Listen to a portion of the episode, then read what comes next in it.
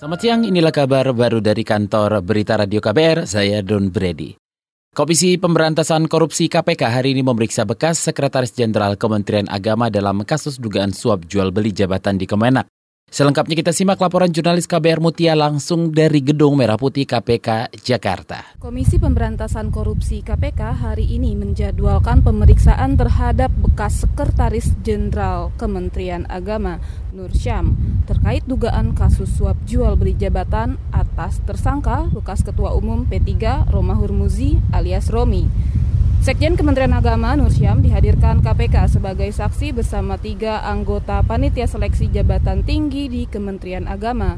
Ketiganya adalah Farah Yuliana, Septian Saputra, dan Vistio Imanta Santoso.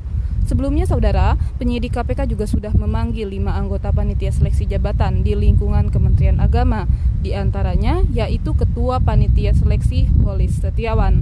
Dalam perkara suap jual beli jabatan di lingkungan Kementerian Agama ini, KPK sudah menetapkan tiga orang tersangka, yaitu bekas Ketua Umum P3 Roma Hurmuzi, Kepala Kantor Wilayah Kemenak Jawa Timur Haris Hasanuddin, dan Kepala Kantor Kemenak Gresik Muhammad Muafak Wirahari.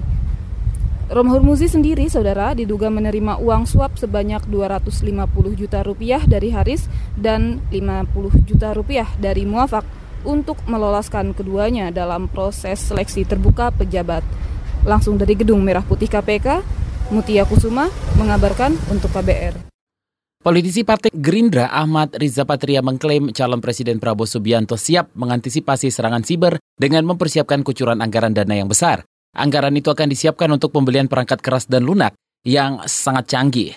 Ahmad Riza, yang juga Wakil Ketua Badan Pemenangan Nasional Prabowo Sandi juga mengatakan untuk menangkal ancaman siber, perlu penguatan teknologi sekaligus regulasi. Nah, harus diperkuat dengan teknologi tinggi. Nah, untuk usaha teknologi tinggi ini ada dua masalahnya. Hardware dan software. Ya, soal SDM-nya. Nah, keempat yang tidak kalah penting soal kemampuan finansial. Untuk memiliki hardware yang canggih membutuhkan dana yang besar. Untuk memiliki software yang baik memiliki dana yang besar. Untuk memiliki sumber daya manusia yang berkualitas juga perlu dana yang besar. Jadi semua semua memang kembali ya perlu dana yang besar. Politisi Partai Gerindra Ahmad Riza Patria juga menambahkan kemampuan finansial dalam memperkuat keamanan siber merupakan hal penting karena teknologi tinggi bukan barang murah. Nilai tukar rupiah yang ditransaksikan antar bank di Jakarta pada hari ini berpeluang menguat. Itu terjadi seiring dengan meredanya perang dagang antara Amerika Serikat dengan China. Ekonom Samuel Asset Management Lana Sulistianingsi mengatakan kesepakatan dagang Amerika dan China yang semakin menunjukkan perkembangan positif terbukti membawa optimisme global.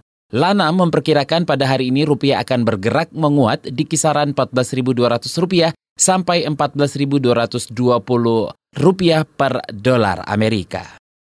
Demikian kabar baru dari kantor Berita Radio KBR, saya Don Brady.